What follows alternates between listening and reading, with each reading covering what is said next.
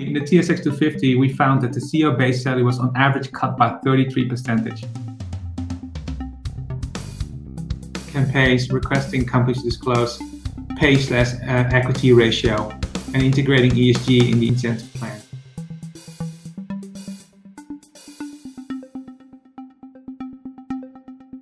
Welcome to the Exchange Feed podcast series. This is your host, Tanya Roundtree, Global Head of Client Success at TMX Group. In today's discussion, we're going to be exploring executive and director compensation in Canada. Today's podcast guest is the CEO of CGLytics, Anil Mahabir. For those of you who aren't familiar with CGLytics, they are a leading corporate governance analytics provider that provides an independent analysis of the governance practices of listed companies across the globe. They do this by combining the broadest corporate governance data set in the market to date and with the most comprehensive analytic tools. They really empower corporations, investors, and professional services to instantly perform a governance health check and indicate red flags in seconds. They are headquartered in Amsterdam with offices in New York, Arlington, London, Munich, and Sydney. And we are very grateful that Anil, their CEO, is here to shed light on executive and director compensation in Canada. Anil, it's great to have you with us this morning. Uh, thank you, Tanya, and, and thanks for having me on the uh, TMX podcast. I thought we might begin by just um, telling the listeners a little bit about CGLytics for those who aren't familiar, and perhaps about your approach to gathering information on executive compensation. Sure. I um, founded a business in 2012 uh, with the goal to create more transparency in uh, companies' corporate governance and executive compensation practices by offering um, easy to access, up to date, good quality information, and powerful analytics with the ultimate goal to support engagement between corporates and investors to make better, uh, best possible decisions. And as you mentioned, uh, our software solution has a uh, pay for performance analytical functionality to support say on pay engagement, pay modeling, and also offers insights into companies' board composition and effectiveness. In addition, we are a strategic partner to Diligent, empower its board diversity initiatives for building a more diverse board.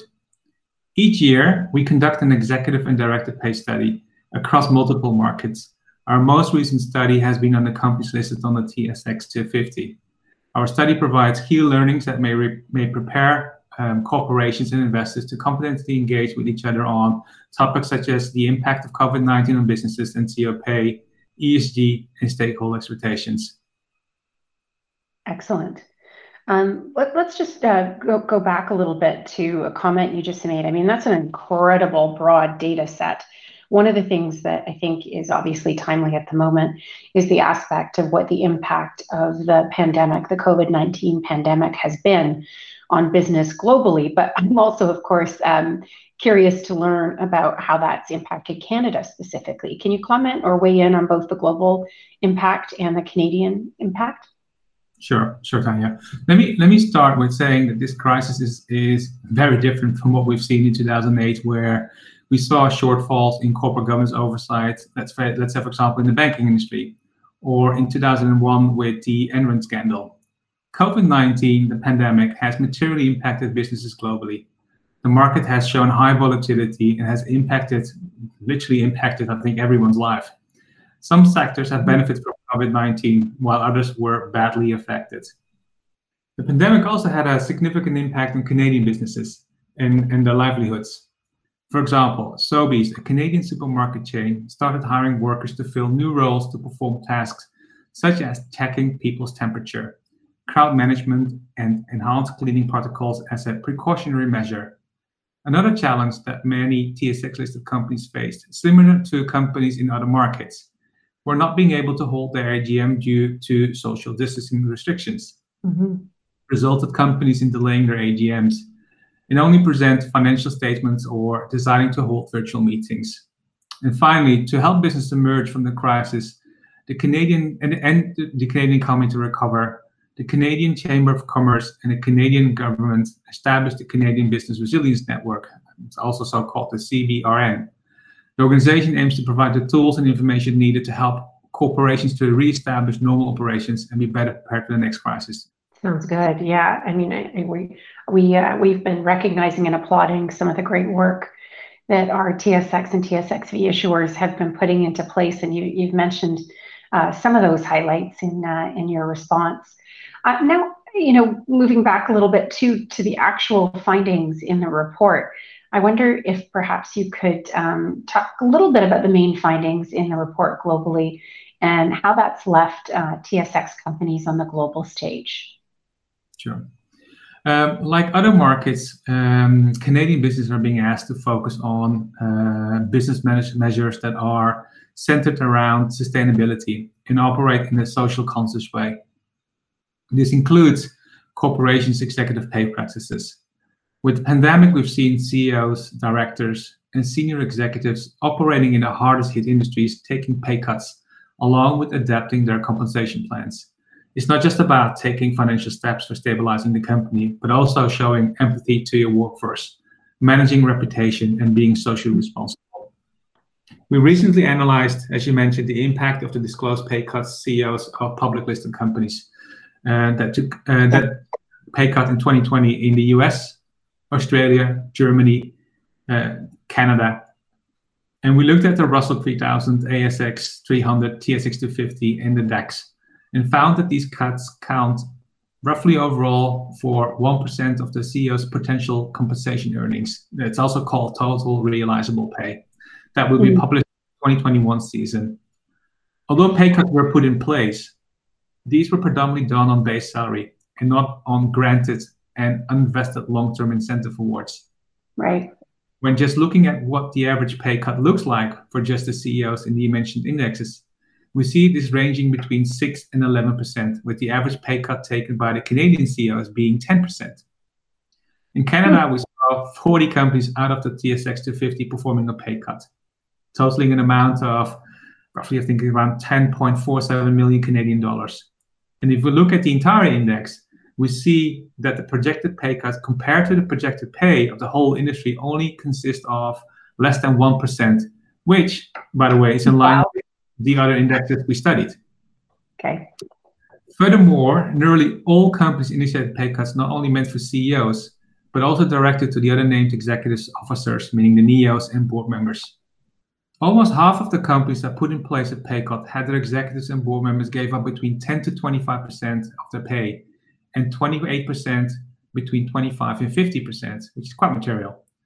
Only three companies initiated pay cuts of 90% or more, for example, Air Canada Chief Executive Officer Calin, I hope I'm pronouncing his name right, Rovinsky, for example, yeah. has forgone his entire base salary, while his executives and board members gave up between 25 to 50% of the pay.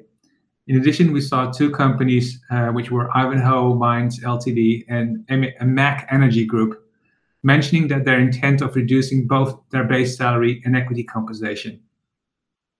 Ivanhoe Mines, for example, a Canadian mining company, announced a salary reduction of up to 35% for the CEO and senior executives until the end of the year, but also the suspension of all short-term incentive award payments for all top executives. Mm-hmm. Another example in the TSX was MEG Energy Corp, uh, who is a, a, Canadian energy company, announced not only a pay cut of 12 to 25% for the CEO, NEOs and board members, but also disclosed that they are reducing the value of the 2020 long-term incentive awards by 20%. And finally, in the TSX 250, we found that the CEO base salary was on average cut by 33 percentage. For named executive officers, um, NEO, their base salary was also reduced on average by 24%, compared to the board of directors' average base salary cut of 26%. As mentioned previously, in total, 40 companies of the TSX 250 companies applied some cuts to CEO, NEO, and board of directors uh, compensation. 31 companies in the index applied cuts to CEO, NEOs, and board of directors pay. Thales Corporation was the only company that issued pay cuts to its CEO without similar measures to other executives or board of directors. The company announced that the CEO will forfeit 100% of his base salary for three months. Furthermore, seven companies also issued various pay cuts to only its CEO and NEO. There's only one company that proceeded to board of director changes, uh, meaning a cut in their board of director pay. Kelt Corporation announced that their board of directors will be forfeiting 100% of the cash retainer. Finally, except The aforementioned 40 companies, three companies announced that they will proceed to changes without specifying the amount of the pay cuts. Really interesting, Anil. Um, in going through your data, I'm, I'm curious to know how strong were our Canadian companies going into 2020? Um, you've talked a little bit about how they've been faring through the pandemic, but um, how strong were, were our companies prior to, and, and how are they faring now? That's a good question, uh, Tanya. I think one way of looking at this is using um, uh, a financial metric called total shareholder return, which is really um, uh, the, way stock price share um, changes over a, a, certain time frame period and it takes into account you know dividend payments and um, share um, spin-offs and split-offs and etc. But it's a measurement that's quite often used by uh, shareholders to measure the company's uh, performance and the value that the company creates for the shareholders. So when just looking at total shareholder as a metric for measuring uh, the performance, we saw a sharp rise in the TSX 250 median uh, TSR in 2019. And year to date, that has materially decreased.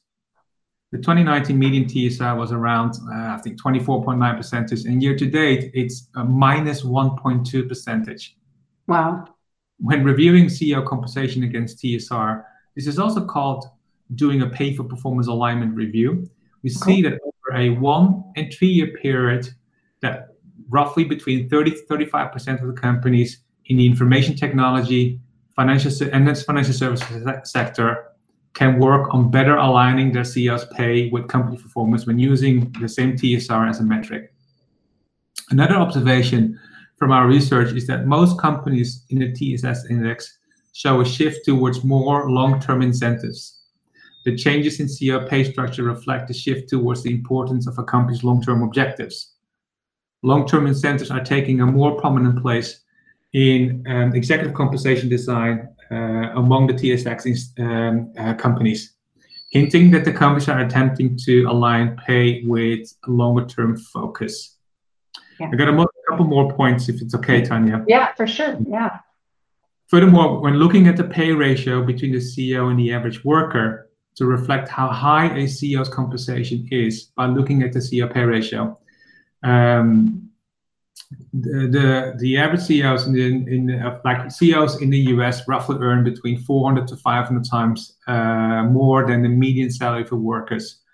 Their European counterparts only earn uh, between 10 to 30 times more. In Canada, on the other hand, pay ratio disclosures are not mandated, as you know, but on average, Canadian CEOs make roughly between, um, I would say, roughly around 200 times more than the average Canadian worker. Another thing, another observation uh, of our study is while ESG is becoming um, critical in how businesses operate across markets, we don't see this yet sufficiently incorporated in executive compensation plans.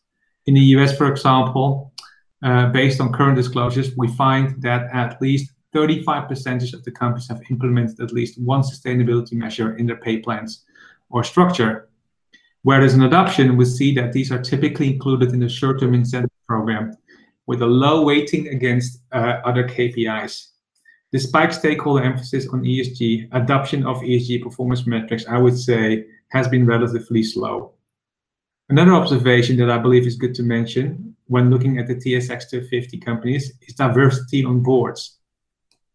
Studies have shown that half of the board of directors in Canada are comprised entirely by men, uh, less than 30% of board seats are held by women, and 5.5% of directors belong to a, uh, let's say, visibility minority.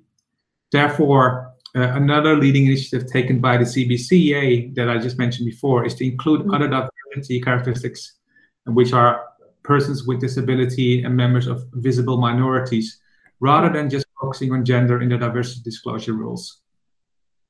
Um, a good example is, for example, Cameco Corporation, which is a uranium, uranium producer, has a condition that at least one board member must be from Saskatchewan origin and be part of an indigenous uh, group. Right.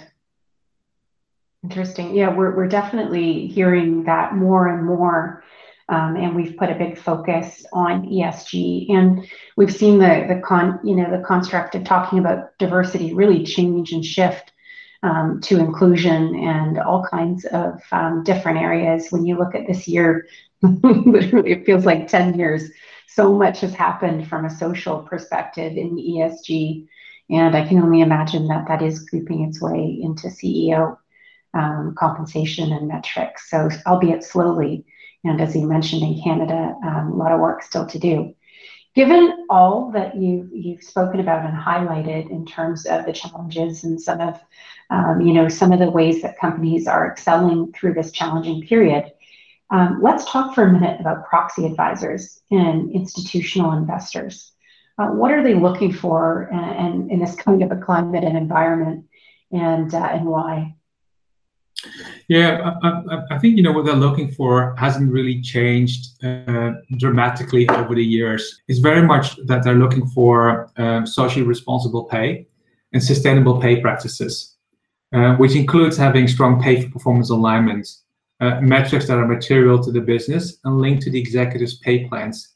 Mm-hmm. Compensation plans are simple um, um, and uh, disclosures that are you know very well transparently um, um, put into the market. So I think you know uh, these themes haven't really changed. I think one of the things that has uh, has been um, emerging and has actually um, accelerated in a, in a, certain way is the importance of ESG and how that's going to be um, incorporated in um, executive pay plans. Definitely.